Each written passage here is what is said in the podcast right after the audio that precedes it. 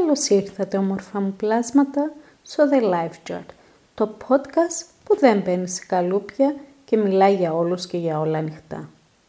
Στο σημερινό επεισόδιο θα αναφέρουμε τα θετικά στοιχεία της συγκατοίκησης με ένα κατοικίδιο, πώς αλλάζει η ζωή μας με την είσοδό του στην καθημερινότητά μας και πώς επιδράσει στην ψυχολογία μας και γενικότερα στο κομμάτι της υγείας μας. Επιτρέψτε μου να αφιερώσω το σημερινό επεισόδιο σε όλα τα τετράποδα εκεί έξω και ιδιαίτερα στα δικά μου, που είναι πάντα εκεί με τις όμορφες μουσουδίτσες τους να με υποδέχονται. Αρχικά να αναφέρω πως λατρεύω τα ζώα και ειδικά τα σκυλιά. Θεωρώ πως όλες αυτές οι φράσεις, όπως για παράδειγμα ότι ο σκύλος είναι ο καλύτερος φίλος του ανθρώπου, το γνώρισα τους ανθρώπους και αγάπησα τα ζώα και άλλες τόσες που έχουν διατυπωθεί ανά τα χρόνια και τάσσονται υπέρ των κατοικιδιών είναι απόλυτα σωστές και τις ενστερνίζομαι πλήρως. Θα προσπαθήσω να είμαι αντικειμενική, αλλά αν παρόλα αυτά σε κάποια φάση μεροληπτήσω λίγο, συγχωρήστε με. Εγώ προσωπικά δεν ανήκω στην κλασική περίπτωση του μεγάλωσα σε ένα σπίτι όπου επικρατούσε η αγάπη για τα ζώα. Ίσα ίσα, στην οικογένειά μου δεν άρεσαν τόσο. Όσο για τη σκέψη να έχουμε ένα ζώο στο σπίτι, ήταν εξωπραγματική. Αυτό συνέβαινε για ένα μεγάλο χρονικό διάστημα, έως ότου, μετά από πολλά χρόνια παρακλήσεων, έλαβα το καλύτερο δώρο από έναν άνθρωπο που αγαπώ πολύ και δεν θα ξεχάσω ποτέ το δώρο αυτό που μου έκανε. Την πρώτη μου καλύτερη φίλη, η οποία δυστυχώς μας έχει αφήσει, αλλά πάντα θα είναι χαραγμένη στη ζωή μου. Μου χάρισε πολλές από τις καλύτερες στιγμές που έζησα ως παιδί. Μου έμαθε τόσα πολλά, τα οποία φυσικά προσφέρουν όλα τα κατοικίδια με τα οποία έχουμε καθημερινή επαφή. Καθώς δεν αρκεί να υπάρχει ένα ζώο στο σπίτι, πρέπει να υπάρχει και φυσική επαφή για να μπορεί να σου προσφέρει όλα αυτά που θα αναφερθούν παρακάτω. Φυσικά στην πορεία των χρόνων ακολούθησαν και άλλα κατοικίδια που αναλάμβαναν το ρόλο αυτό. Πάντα η ίδια πορεία. Θα το αγαπήσω το ίδιο; Κι όμως, όμορφα μου πλάσματα, κάθε φορά που μπαίνει ένα καινούριο σκυλάκι στη ζωή μου, μου πολλαπλασιάζει επί δέκα την αγάπη που είχα μέχρι τώρα. Πράγμα που δεν πίστευα πως ήταν δυνατό να συμβεί, αφού η ψυχή μου ήταν ήδη πλήρης από αγάπη. Ω προς τα θετικά της συμβίωσης, θα αναφέρω ενδεικτικά κάποια, επειδή κατ' εμένα είναι αναρρύθμιτα και δεν μπορούν να παριθμιστούν. Κατά κύριο λόγο, η ψυχολογία παρουσιάζει πολλά θετικά στοιχεία. Δημιουργεί ένα αίσθημα ασφάλειας ανεξαρτήτως του μεγέθους του ζώου. Είναι εκεί για να μας προειδοποιήσει και πολλές φορέ να βγει μπροστά να μας προστατέψει ακόμα και με την ίδια του τη ζωή. Μας μαθαίνει την ουσιαστική έννοια της ζωτικότητας, με το απλούστερο, το αμοίρασμα του χρόνου μας μαζί του, έως και την τελευταία μπουκή από το φαγητό μας.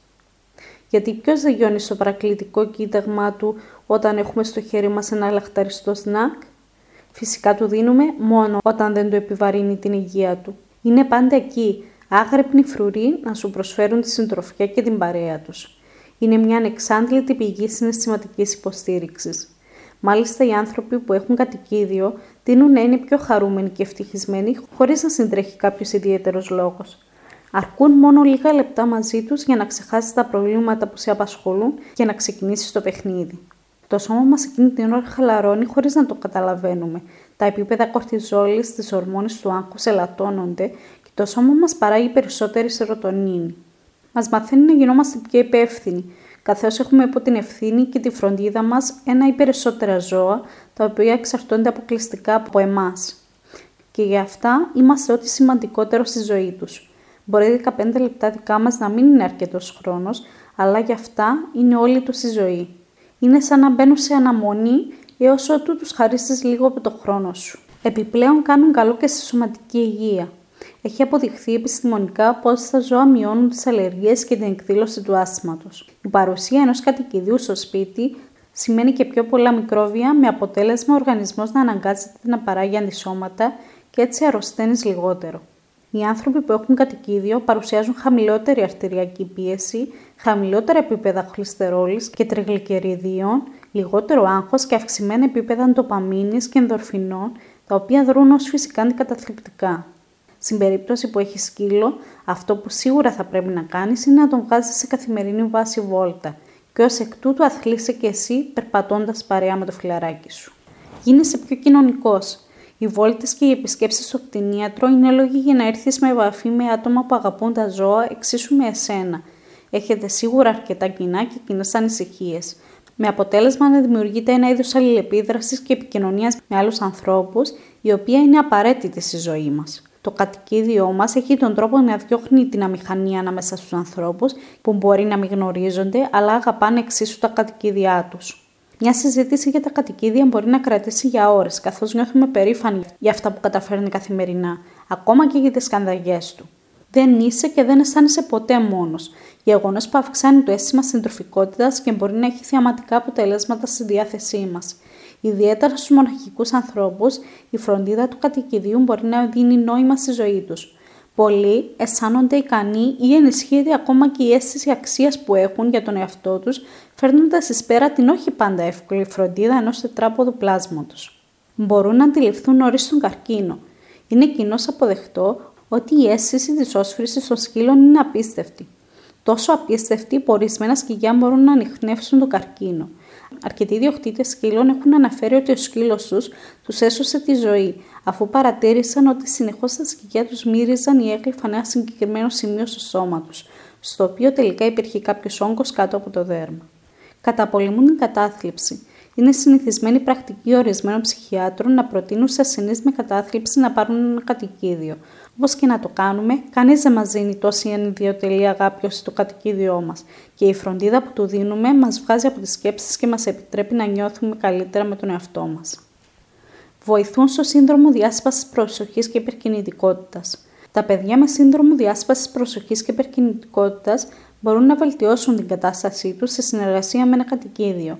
Για παράδειγμα, με το να αναθέτουμε σε ένα παιδί με διάσπαση προσοχής να φροντίζει το κατοικίδιο, μπορούμε να το βοηθήσουμε να αναλαμβάνει και να διεκπερώνει τις ευθύνες του.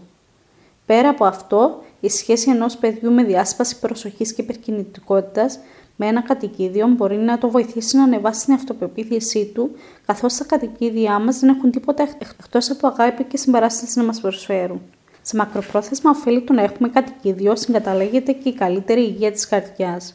Φαίνεται πως η καθημερινή παρουσία αυτών των ζώων στο σπίτι μπορεί να μας προστατεύσει από καρδιοπάθειες. Μα πάνω απ' όλα, το κατοικίδιο μας προσφέρει απλόχερα αγάπη.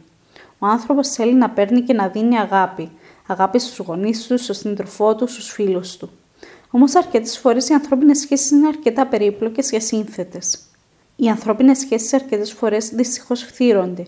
Αρκετές φορές πάλι οι άνθρωποι που μας αγαπάνε δεν μας το δείχνουν, θεωρώντας δεδομένο πλέον ότι γνωρίζουμε πώ μας αγαπάνε. Το κατοικίδιό μας πάντα μας δείχνει την αγάπη και την πίστη τους σε εμάς. Η αγάπη τους είναι απλόχερη. Δίνεις αγάπη και παίρνεις ακόμη περισσότερη αγάπη. Η επαφή και η συνύπαρξη με ένα κατοικίδιο έχει αρκετά ωφέλη. Κάποια από τα οποία ίσως να μην έχουν διαπιστωθεί ακόμα. Το συνέστημα όμως που νιώθεις όταν ανοίγεις την πόρτα του σπιτιού και βλέπεις να σε καλοδέχεται με χαρά και ανυπομονησία, είτε έλειπες μια ώρα είτε δέκα, δεν περιγράφεται με λέξεις. Είναι ένα δυνατό συνέστημα που αξίζει να το ζήσεις. Η ατέρμονη αγάπη του είναι αυτή που αρκετές φορές μετά από μια δύσκολη μέρα σε γεμίζει με ενέργεια. Παρ' όλα αυτά, πολύ ωραία όσα έχουν προαναφερθεί όμορφα μου πλάσματα, αλλά θα ήθελα να σας αναφέρω πως η απόφαση να υιοθετήσετε ένα ζωάκι πρέπει να είναι απόλυτα συνειδητή και απόρρια όριμη σκέψης. Να είστε σίγουροι πως μπορείτε να το φροντίζετε οικονομικά και πρακτικά, επειδή εκτός από τις υπέροχες στιγμές που θα σας δώσει, ένα ζωάκι έχει ευθύνες και υποχρεώσεις. Χρειάζεται φροντίδα και αρκετό από το χρόνο σας. Τέλος, για όσους λένε πως είναι απλά ένα ζώο, έχω να τους πω πως για εμάς είναι οικογένεια. Λοιπόν, όμορφα μου πλάσματα, αυτό το επεισόδιο του The Life Jar έφτασε στο τέλος του. Αν σας άρεσε αυτό που ακούσατε, μπορείτε να μας ακολουθήσετε σε όποια πλατφόρμα και μας ακούτε. Εάν αποζητάτε κάποιο είδος επικοινωνία, θα χαρούμε να λάβουμε τις εισηγήσεις σας στο λογαριασμό The Life Jar στο Instagram, στο λογαριασμό The Life Jar στο YouTube και στο email μας thelifejarpodcast.gmail.com. Θα τα πούμε την Παρασκευή στο επόμενο επεισόδιο. Και μέχρι τότε κοιτάξτε να κάνετε ό,τι γουσάρει η ψυχούλα σας. Σας φιλώ γλυκά.